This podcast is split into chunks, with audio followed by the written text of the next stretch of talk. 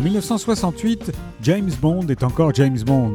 Interprété à l'écran par Sean Connery, qui vient de tourner On ne vit que deux fois, c'est un macho brutal et désinvolte, viril et dominateur.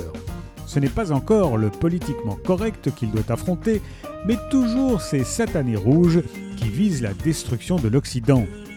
Ian Fleming est mort quatre ans plus tôt et c'est au tour de Kingsley Amis, le père de Martin Amis, de reprendre la franchise le temps d'un roman.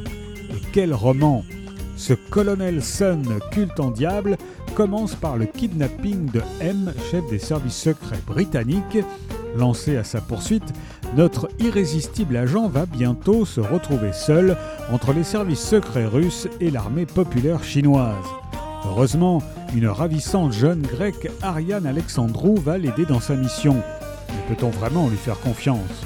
Bientôt, James Bond va se retrouver face à un méchant d'anthologie, le diabolique colonel Sun Liang Tan, digne descendant de Fu Manchu.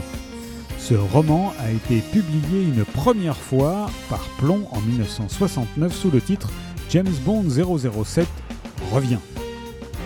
Colonel Sun, une aventure de James Bond de Kingsley Amis, est paru aux éditions Borderline.